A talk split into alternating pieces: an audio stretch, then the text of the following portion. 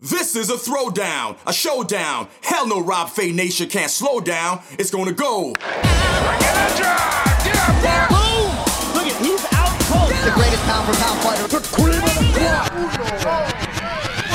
Hey everybody, what's going on? I'm Rob Fay. Welcome to your Monday edition of Sports Bar Radio, getting you caught up in the world of sports and more than anything, bringing you insight where maybe you wouldn't find it anywhere else. And today, that rings true in a very big way.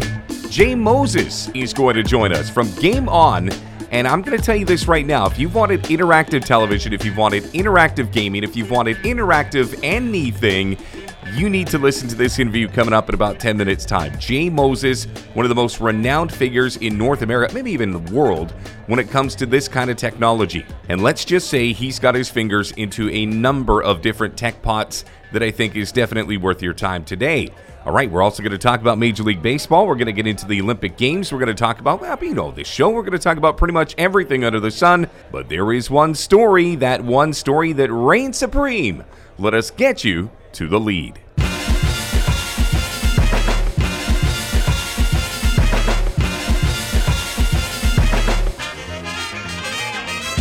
We've scoured the globe for the stories that matter to you. Okay, well, let's be honest, Rob picks most of the stories, so maybe they matter more to him? Anyways, pull up a chair and let our bartender pour you a cold one because there's a lot going on in your world today. So, I know the Olympic Games should probably be in this slot. Fact is, Canada's overseas in Japan right now fighting tooth and nail just to get to the podium in any way, shape, or form, and we should be sitting here saluting them in any way that we can. But I just can't take my eyes off the fact that the Vancouver Canucks have finally parted ways with Jake Virtanen. Jake Virtanen, and we'll get to the sexual allegations down the road.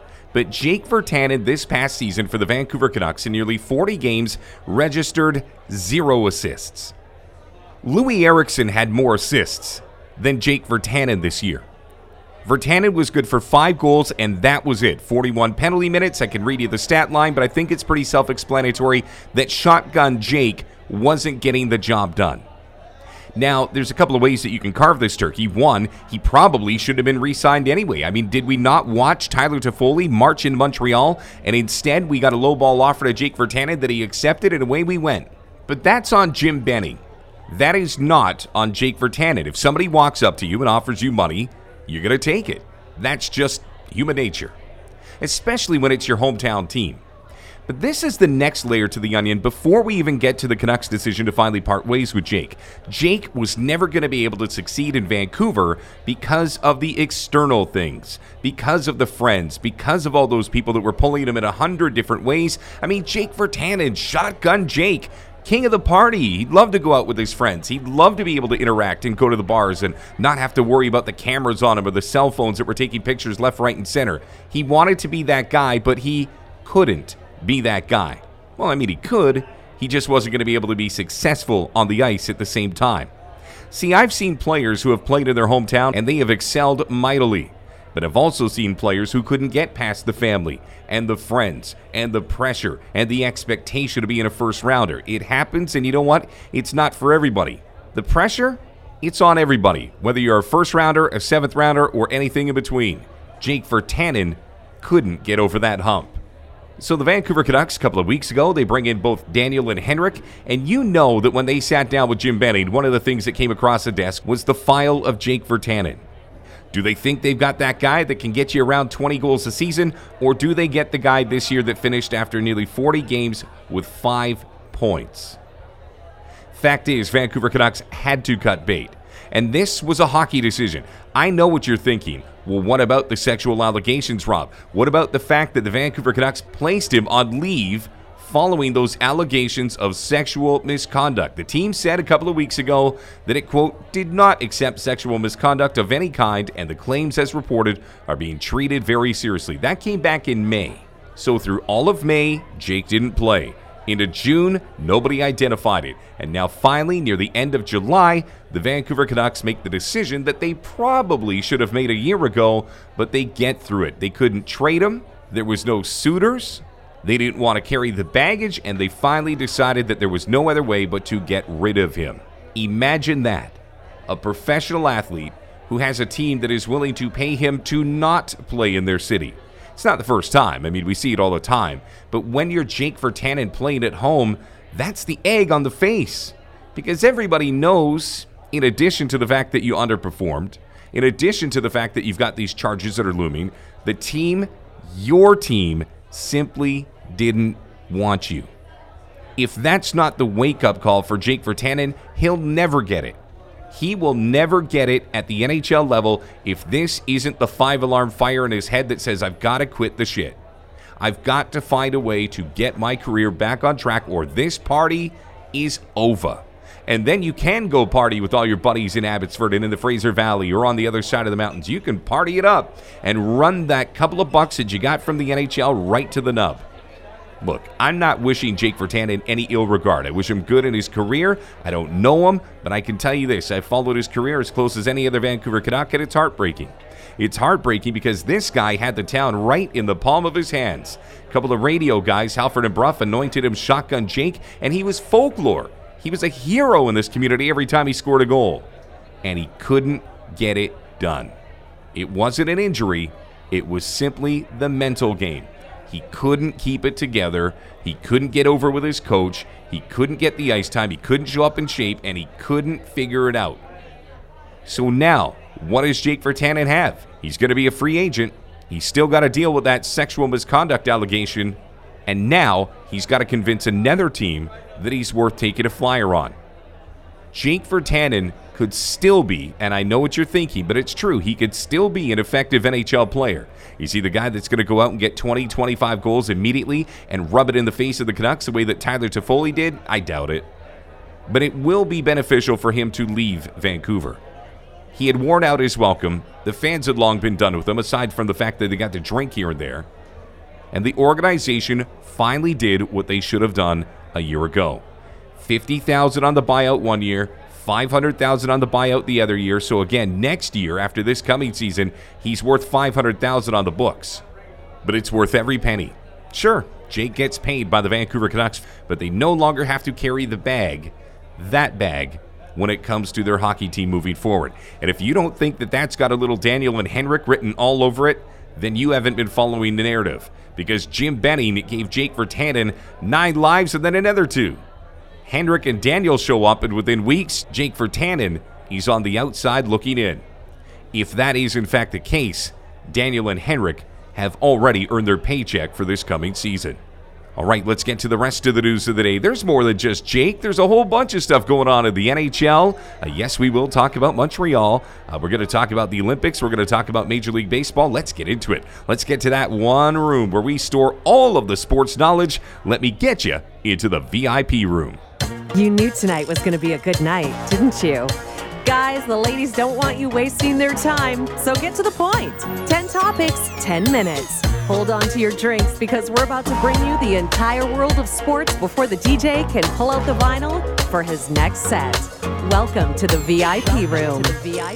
Okay, so let's stick with the NHL. And in Montreal, it is the story that just won't go away. And I'm not talking about the fact that they got to the Stanley Cup final, it was the fact that this happened. By drafting prospect Logan Mailloux with the 31st overall pick, the Montreal Canadiens organization not only selected a promising hockey player, but also a young man who recently admitted to making a serious mistake. The Canadiens are aware of the situation and by no means minimize the severity of Logan's action. His recent public statement is a genuine acknowledgement of his poor behavior and the first step on his personal journey.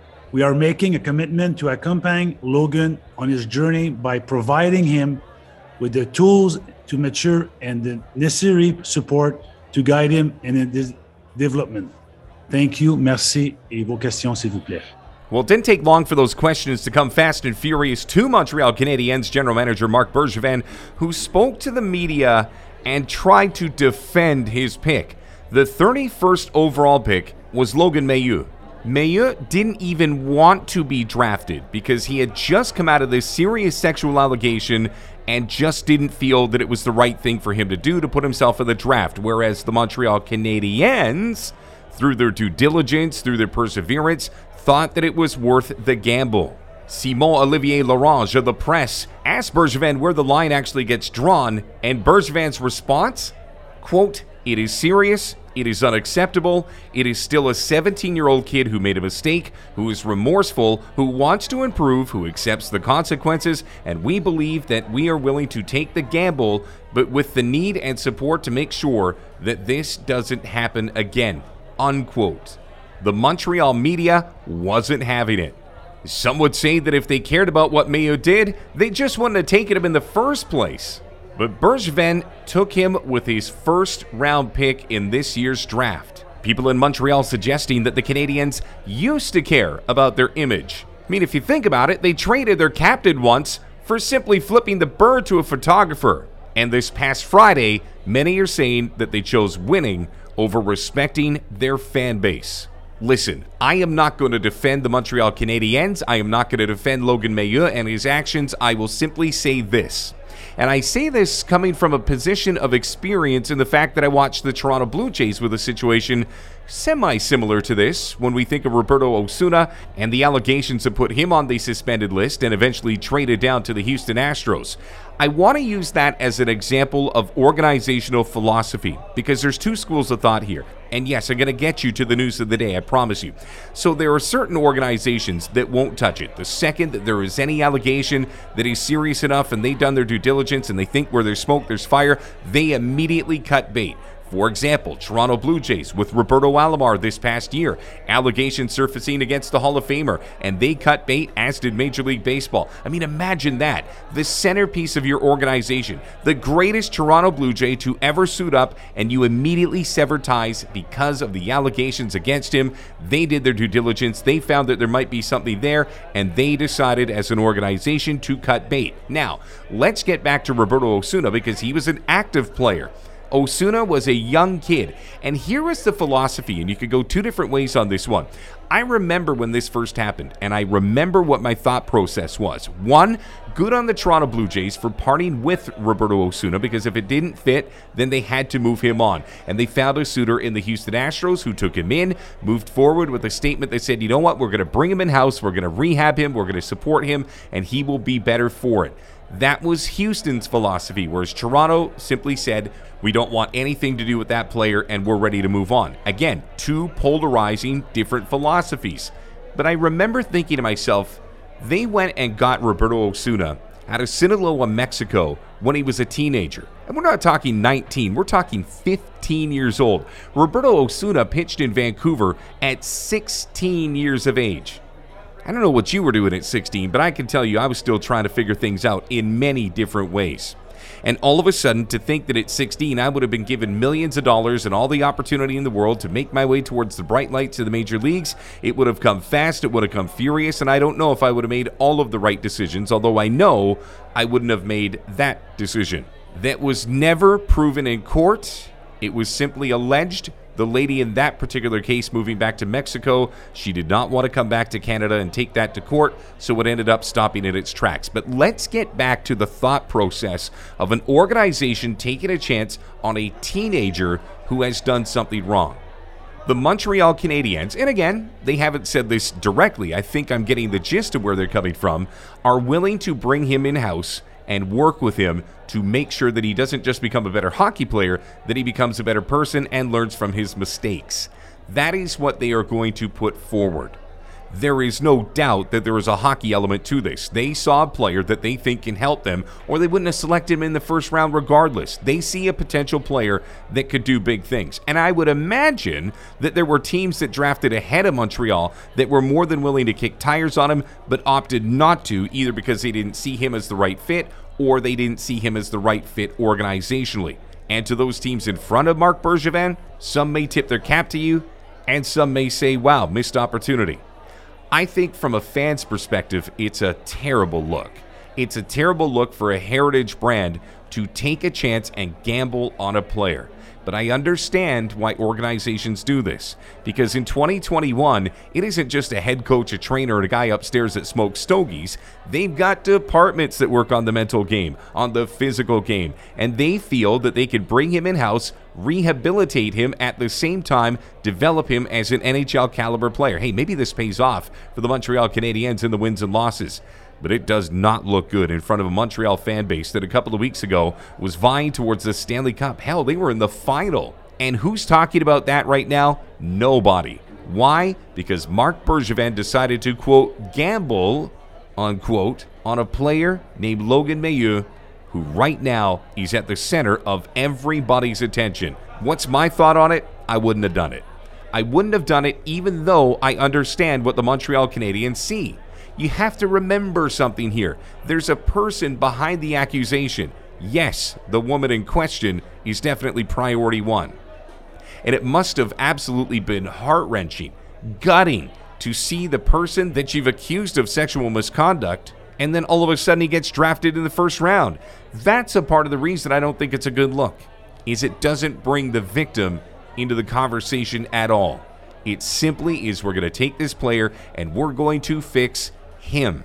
Meanwhile, she is watching this all on TV, listening to it on the radio, reading it in the newspaper, reading it online, and it just seems like he skated. He got off the hook. Sure, he's apologetic. Sure, he knows he was wrong. But you know what? Tomorrow, he's a first rounder that's playing for one of the most recognizable brands on the planet. Meanwhile, she just has to look at the pictures everywhere and be reminded on a daily basis how life can change in the blink of an eye. That is why I would not have selected Logan Mailloux in the first round. That is why I wouldn't have taken him in the second round or the third, fourth, fifth, sixth, or seventh. It's just not worth it. Because at the end of the day, you have to remember something. Sure, they can rehabilitate him. Sure, they can put him into a program and maybe get him better, and one day he plays in the NHL and helps you with the wins and losses. But you know what you can't get back is your trust in a fan base that thinks that you're selling out to win games. They did their due diligence. Don't think that there weren't multiple phone calls with that family, with Logan himself, and a bunch of meetings at the Bell Center trying to figure out if the risk was worth the reward. The Canadiens made a deal with the devil, and they might get a couple more wins.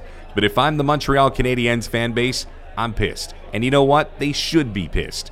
That's a brand that used to have a standard that was much higher than gambling, quote unquote, on a first rounder who's got sexual charges looming in the background.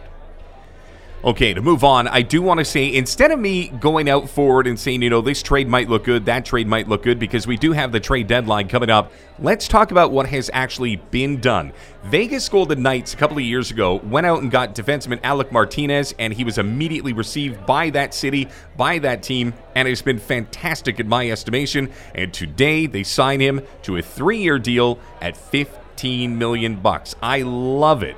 The 33 year old defenseman, yes, he's getting into the twilight of his career, but he is a solid force 53 regular season games for the Golden Knights last season, 9 goals, 23 assists, and was awesome in the postseason as well. If Vegas is going to make their run next year or the year after, he needs to be on the ice, and I think this is a smart, quick, efficient signing that comes in around $5 million, maybe a little more than some would have paid, but I think that leadership and that experience comes in as well. He's coming off that six year, $24 million extension that he took with the Kings back in 2014. That was a cap hit of about 4 million, but now he is locked in and will probably finish his career with the Vegas Golden Knights. Well, speaking of the Kings, forward Trevor Moore is going to stay in Los Angeles. Had career highs last season with 10 goals, 13 assists in 56 games, and ends up getting a two year, $3.75 million contract extension. That was actually announced this past Saturday. Moore went to LA, if you remember, just over a year ago when they sent Kyle Clifford and goalie Jack Campbell to the Buds. It's a depth signing that I think serves Los Angeles well. And finally, Sam Bennett resigning with the Florida Panthers this morning. Four year deal that is pretty light early on. It gets heavy in year three of his four year contract. $17.6 million overall. Just shy of 3 million this coming season with a million dollars in signing bonus, according to Pierre LeBrun at TSN. Year two, 3.5 million. Year three, it gets heavy at 6.3 million. And year four, Sam Bennett will receive a cool $5 million. All right, to the association, let's talk about Willie Green. Willie Green, who is now the head coach of the New Orleans Pelicans, the 39 year old Detroit native, getting announced last week. And now all of a sudden, people are wondering how long he will be the coach of Zion Williamson. Yes, this is one of those things where you think the next guy in is going to inherit one of the best players in the association. And Green has said all of the right things saying, quote, it's a blessing and an honor to even get this opportunity in a special place like New Orleans. I look forward to getting to work and immersing myself and my family into the local community. But here's why this move makes sense. By the way, Green succeeding Stan Van Gundy, who was fired after just one season last month. Green has a 12 year NBA career. He was a shooting guard, appeared in more than 700 games, and also played for the Pelicans. In addition to the 76ers, Hawks, Clippers, and Magic. You think of Zion and how New Orleans is going to try to finesse him and try to keep him around for well beyond his entry level contract. Willie Green is one of the nicest guys in the association, respected. He's got the resume and understands what Zion is trying to achieve. I think it's actually a low key genius move by the New Orleans Pelicans to not necessarily go out and get a name name, but go out and get a guy that's got the pedigree, that has played, and more importantly, he's a very likable communicator. Trust me, Zion is better for this hire. All right, to the Olympic Games, and I'm not going to cover all the sports. I'm just going to give you a couple of quick bullet points. Slovenia's Luka Doncic looking good early on. He had 48 points, 31 of them in the first half. Slovenia hammering Argentina 118 100. And if you remember, Argentina made it to the final of the FIBA Basketball World Cup in 2019 over in China. So this is a statement game for Slovenia. A game from earlier this morning, Spain getting the best of Japan 88 77. Ricky Rubio leading the way for the Spaniards with 20 points, Yuta Watanabe with 19 for Japan. The first to win gold for Canada, it is swimmer Margaret Mac Neil, who swam a fantastic second length to finish first in the women's 100 meter butterfly and did it in a time of 55.59 seconds. That is very quick. Danielle Lawrie, the 34 year old sister of former Major Leaguer Brett Lawrie, allowed one earned run, four hits over three innings. Canada on the softball diamond, 8 1 winners over Italy on Monday, and also securing a couple of strikeouts in her three innings of work. The sister of Jason Bay striking out five in three hitless innings. Canada rolling on the diamond when it comes to Olympic softball. One of the most watched athletes of the game, Naomi Osaka. She's already into the third round at the Olympic Games. And it looks like it might be Osaka's tournament to lose because it's on the hard court, and that is where Naomi has won all four of her Grand Slam titles. The Japanese superstar absolutely pummeling 49th ranked Victoria Golubic of Switzerland, 6-3 and 6-2. Osaka saying in front of the media, quote, I felt more excitement. It was like a sense of duty, like something that I wanted to accomplish. No rest for the wicked when it comes to the Seattle Mariners, who find themselves eight games above 500, getting ready to host the Houston Astros. Seattle hasn't announced their pitcher just yet, but the Astros are going to go with Luis Garcia, 7 and 5 this season with a very respectable 2.86 ERA. Mariners come into their game today, seven games back of Houston, one and a half games back in the wild card race. Seattle has won three in a row, so too have Houston. And the Toronto Blue Jays getting ready to set up shop at Fenway Park in Boston, Mass. Nick Pivetta gets the ball for the Red Sox 8 and 4 with a 4.37 ERA. Blue Jays at 49 and 46 on the season. And after this road trip, will make their way back to Rogers Center for the first time in nearly 700 days. All right, we'll take our break here. When we come back, we're going to switch gears completely. I want to introduce you to one of the most fascinating sports and entertainment executives I've ever come across. Jay Moses of Game On will join me next. You're listening to Sports Bar Radio, your Monday edition, presented to you as always by Equity Guru. You're listening to Sports Bar Radio with Rob Fay, brought to you by Equity Guru. Equity Guru, investment information for millennials and madmen. This segment is brought to you by Globex Mining, a mineral royalty company with 96 properties that has doubled in value since April. Globex owns assets in the area of precious, base, specialty, and industrial metals and recently sold one of its exploration properties to the giant Yamana Gold for 15 million. A lithium property sold to First Energy a week earlier. Their ticker symbol GMX. For more information on Globex mining, visit www.equity.guru. Welcome back to Sports Bar Radio with host Rob Fay, brought to you by Equity.Guru. Okay, final segment of Sports Bar Radio for your Monday edition. It is the 26th day of July. Blue skies here in Vancouver. It's been, what, 40 days? Maybe more than 40 days since we've had any rain. I know that we love the blue skies. I know we love the vitamin D, but man, I'll tell you what, I'd be okay with one gray, cloudy, rainy day just to make sure that those firefighters get a little bit of help. I'm still thinking about those guys and Hopefully, you are as well. Um, let me put it to you this way. It is one of those interviews every once in a while that you come across and you sit back and you're like, man, this guy's got a portfolio. This gentleman, Jay Moses, who I'm going to introduce you to shortly, a couple of months ago was introduced as the chairman of Game On. He is the chairman of the board of directors there, along with Game On Entertainment Technology CEO and founder Matt Bailey, Shafeen Diamond Tijani. Uh, they have built an absolute behemoth out there at Game On, who really, uh, in its simplest terms, build accessible apps that not only further audience and viewer engagement from the comfort of their own home, but also give content providers an opportunity to evolve their content to be more interactive, to have better social experiences with ease. Game On right now is a game changer. Jay Moses is one of the most recognizable personalities in this industry, and his background is second to none. If you're a video game player, he is the guy that gave the thumbs up to a video game that I think all of us have played. I know we've all played Grand Theft Auto. Yeah, that was Jay Moses. I don't want to steal all of his thunder because we're going to get into this conversation, but a little bit earlier today, I had the chance to catch up with the chairman of the board of directors of Game On Entertainment Technologies, and you know me, my first question isn't always technical. I just wanted to get to know Jay. I wanted to take him back into the time machine when he was just a young buck trying to figure out his way in the world.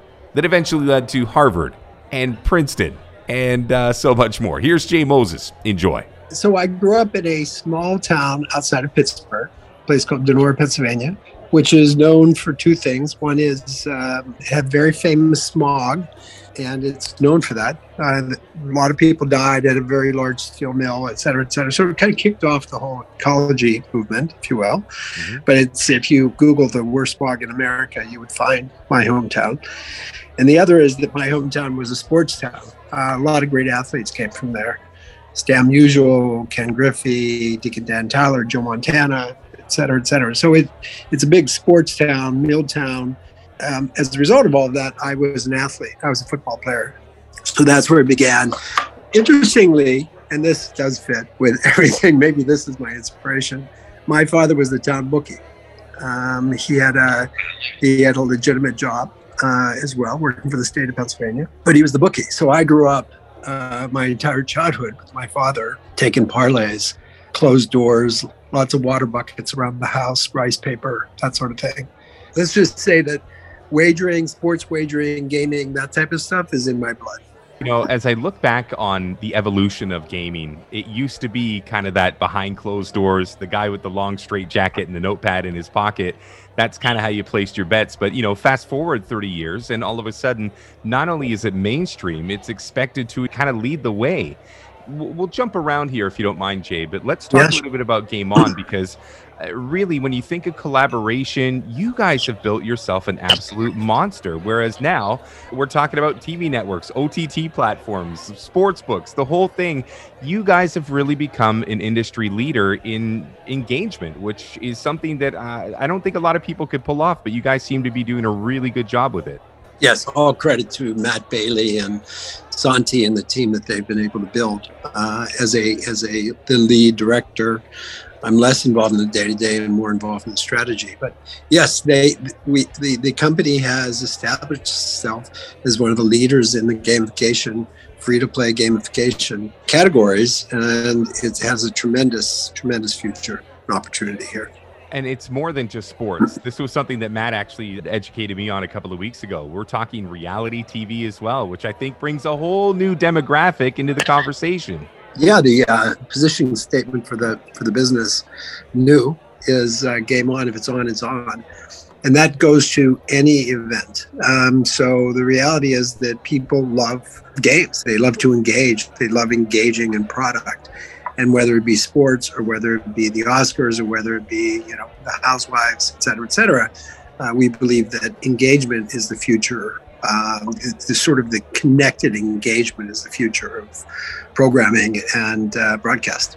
You've been at this game for nearly 40 years, and not to date you, but do you still remember seeing the shift moving towards where we live today? Yeah, so I, I worked for ABC Sports in production in the early 80s. And uh, one of my jobs back then, I actually worked on four Olympics and uh, every sporting event you could imagine. And we were, you know, it was mostly live television, which was in, in those days, we were very limited by our graphics. We were very limited by the technology. Obviously, there was very little technology back there. Of course, we thought technology was was happening at the time, but it was it was very rudimentary. What we really wanted to do is what we're doing today right? We wanted data, we wanted uh, real time analysis, and we did the best with the tools we had back there in the 1980s, if you will. But we were very limited.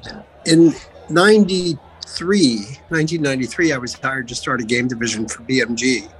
Uh, the music company business, and, and that's I, I would say was my kind of epiphany if you will, that you know we're heading into a world of, of true engagement one of the games we put into development back then was Grand Theft Auto, which of course is uh, uh, a, a, game we all know and love, or most people know and love, mm-hmm. continues to do incredibly well.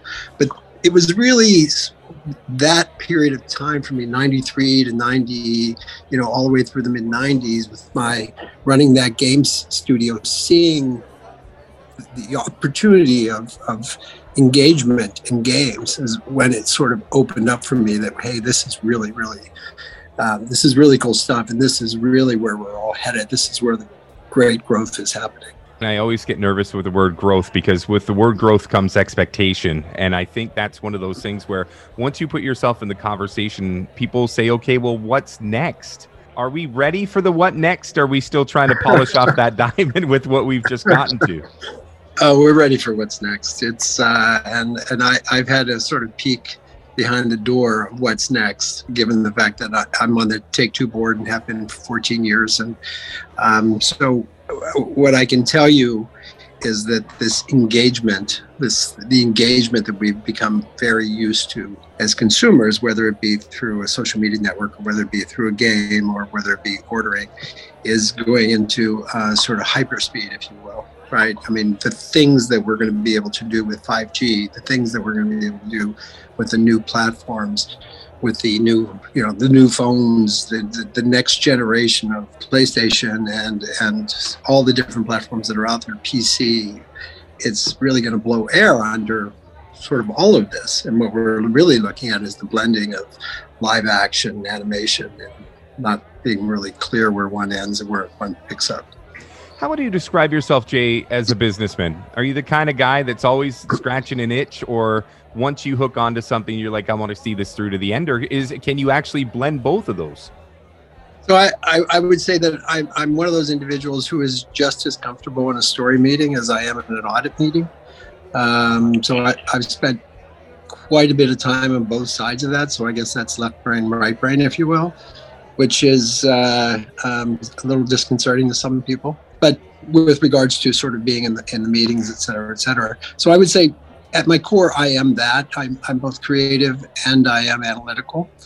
And then the, the other piece is that I always am curious as to what's next. Uh, I like looking around the corners. Um, and uh, I just find that to be a fascinating place to be. And I've, in my career, I've been lucky because fortunate to be in position to work with people who appreciate that and ask me to do that. When you sit down at these meetings with the Matt Baileys of the world and those people around you, and then you can drop that you kind of were in the same room with Howard Cosell, do they know who you're talking about? Are we both too long in the tooth for these young bucks to know where we're going? You know, uh, it's it's actually a funny funny question. My my kids are 16 and 14, and they have no appreciation whatsoever for any of these folks. and oftentimes, I'll be in meeting with with people that are sort of uh, on the younger side, if you will, and I'll just stop and pause and say, "Do you know who you know? Do you know who Frank Gifford is? Do you know who Howard Cosell? Do you know Keith Jackson?" And the answer is, of course, no. And, and it's it's actually invigorating for me, right? Because it allows me to, it forces me to get out of my box, right? It, it forces me to sort of move forward as opposed to look backwards. Uh, but the answer is uh, not many people do know these days beyond a certain age, under under a certain age. I promise we'll circle back to the tech talk, but you've got to walk me through one moment where maybe you crossed paths with somebody in the hall, or maybe you got an assignment and you sat down beside somebody and you're like, "Holy smokes, how did I get here?" Was there ever a moment where you were just kind of in awe? As a, I mean, you, are from Pittsburgh area. You know, you're a, a, sports fan. The first couple of athletes you mentioned were all baseball guys, so I'm assuming there's a bit of an affection there. Was there ever a holy cow moment when you were working those jobs early on? Oh, it was it was endless. Uh, the holy cow moments. I think I'll tell you a couple. Well, um, when I was um, Moose Krause, who you may or may not know, who was a Hall of Famer of Notre Dame. Yeah. All right. I was at Notre Dame and I was in the restroom and Moose Krause walked in the room and I was like, oh my God, that's Moose Krause. so that was very early in, in my career. But I would say I was I was at Princeton. I was a freshman at Princeton, a sophomore at Princeton. ABC Sports was showing up to, to do a game. They needed a statistician. I was available and I met Chris Schenkel. I, I became Chris Schenkel's uh, statistician, and that was that was a huge moment for me. But other ones are, Chris, you know, I also worked at news at ABC, so Peter Jennings, uh, Brinkley, those types of folks. But uh, here's a, here's a great story with regards to celebrities that mm-hmm. doesn't exactly address it, but I think is is just a fun story. My sister, who was a um, cheerleader and sort of at the at um, in in the town, she started dating this guy when she was 14, and she married him right out of high school, freshman year in college, and it was Joe Montana. So, Joe, I grew up with Joe. Joe was older than me, but Joe, I grew up with Joe. Joe taught me how to throw football and play basketball, and he, you know, we played Monopoly, and and uh, they were married all the way through college when they were at Notre Dame. So, you know, I, I guess by the time I was entering college, I had already, you know, my brother-in-law was one of the biggest celebrities in the in the country because he had already led Notre Dame to the national championship, and he was the MVP of that game. So that was pretty heavy. That got very complicated, by the way, with my father being a bookie, but that's a whole other story. Uh, I just read this article about Brian Urlacher's brother getting busted for being a bookie in Chicago with this other guy, and I was like, hmm, that's close to home. But yeah, no kidding. Oh, great, you know, it's funny. I was just interviewing a gentleman named Edward Sylvan last night. He's with Sycamore Entertainment Group, and uh, he was talking about how he accidentally ended up on the red carpet with Meryl Streep and a thousand cameras pointing at him. And I said, you know what? Mm-hmm. That's got to be one of the coolest stories I've ever heard. And I don't know if you've trumped him, but that's the second amazing story that I've ever heard in one day. it, it, is, it, is, it is a great story. But, you know, I, as I said, I, I spent two years on the 84 Olympics. I spent a lot of time with McKay, and I spent a lot of time with you know that whole broadcasting crew on the set of the uh, of the Olympics, and that was really special. I have to say. Jay, do you take all that experience and when you're trying to build quote unquote, to use the word twice in a sentence, experience for this generations of interactive gamers and users, do you look back at those times and say, you know what, as crazy as it sounds, that concept from 30, 40 years ago still applies to what we're trying to do today?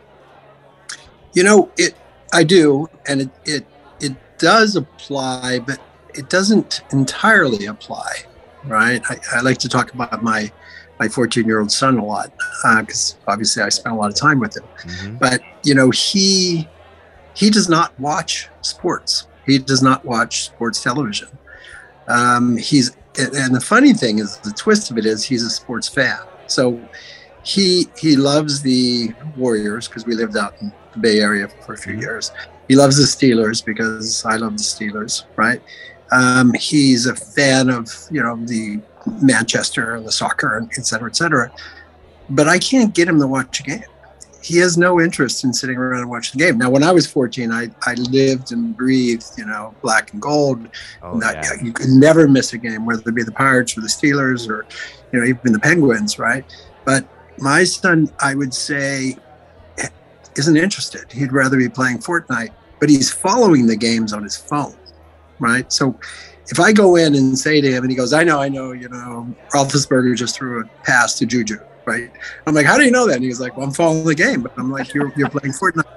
So th- there has been a very significant and fundamental shift, right, with regards to the way people are consuming media. Um, and um, I, I, think the broadcast networks are have been very slow to react to it. Um, I, I, think they're still using the old playbook, if you will, right? Two broadcasters, you know, sort of the same cameras, the same similar graphics, et cetera, et cetera. And there's that works fine for me. It works fine, you know, for people over 50, if you will. But as you get below that, right, especially when you get down into the teens, it dramatically becomes less appealing. And that's the opportunity. That's the problem. But that's the opportunity. That's an opportunity. That's the opportunity for a company like Game On, right? Which is how do you engage someone who's a big sports fan but has no interest in seeing two broadcasters call a game? It isn't going to devote that time to the game. I find it amazing because I've worked with EA Sports for 12 years. I, am one of the voice actors on their hockey games. And over mm-hmm. the last couple of years, I've noticed that you talk about the networks trying to find a way to move forward. They rely heavily on EA Sports because EA is able to show angles that the cameras previously haven't been able to get to. So they're looking conceptually at video games as the way to better their on television broadcasts, which I find it's amazing to me how they've crossed over. It used to be where the graphics were too poor, you couldn't do anything, and TV was the great medium. And it seems this in this day and age, digital has kind of swapped across that median with them, which I find engaging that they now collaborate on that. Jay, just quickly before I let you go, and I, I can't tell you how much this time means to me. We're looking for an edge. I think that's what everybody in this, you know, game is always looking for when you look at what you've been able to accomplish with Game On, even just over the last 18 months with COVID and the pandemic and everything's changed, but yet it's the same. What advice would you give to an investor when they look at Game On and they look at what you're associated with and say, you know what, you might want to stick with us because we're on the right track? The company is um, skating to where the puck is going to be. And uh, so, you know, the, the, the company is moving to a place where we're two or three years out. And that is because anyone who invests in public companies, of course, they're looking for future cash flows as opposed to historical cash flows. You know, that's exactly what you want a company like Game On in a public market to be doing. You want them to be pushing the boundaries, moving towards where the business needs to be and will be. And I think Game On is doing that. And I think the company is doing it extraordinarily well. There he is, Jay Moses, the chairman of Game On Entertainment Technologies and their board of directors. What a great interview. Joe Montana, that's the only story I'm going to take away from that. The fact that his sister dated Joe Montana. I love those kind of stories. Anyways, okay, we're going to be back tomorrow. More guests, more excitement, more sports information. I am Rob Fai, and my thanks going out to Jay Swing, my brother from another, always there for me when I need him, and more importantly, to all of my good friends over at Equity Guru. My thanks to Chris Parry for continuing to give me the opportunity to do this. Uh, I want to say thanks to Galen, to JP Chung, who actually set up this interview with Jay Moses earlier today, and to the irreplaceable Priscilla Choi. Until we do this again tomorrow, I am Rob Fai, and I hope you enjoyed this edition of Sports Bar Radio, brought to you as always by Equity Guru. Have yourself a great afternoon. Sports Bar Radio was brought to you by Equity Guru, investment information for the new generation. Visit us at equity.guru and let's make some money together. Please note, any mention of companies on this podcast is part of a promotional campaign, and the information you hear should be a part of extensive due diligence. As well, always get advice from an accredited financial advisor before you make any investment decision. Protect yourself.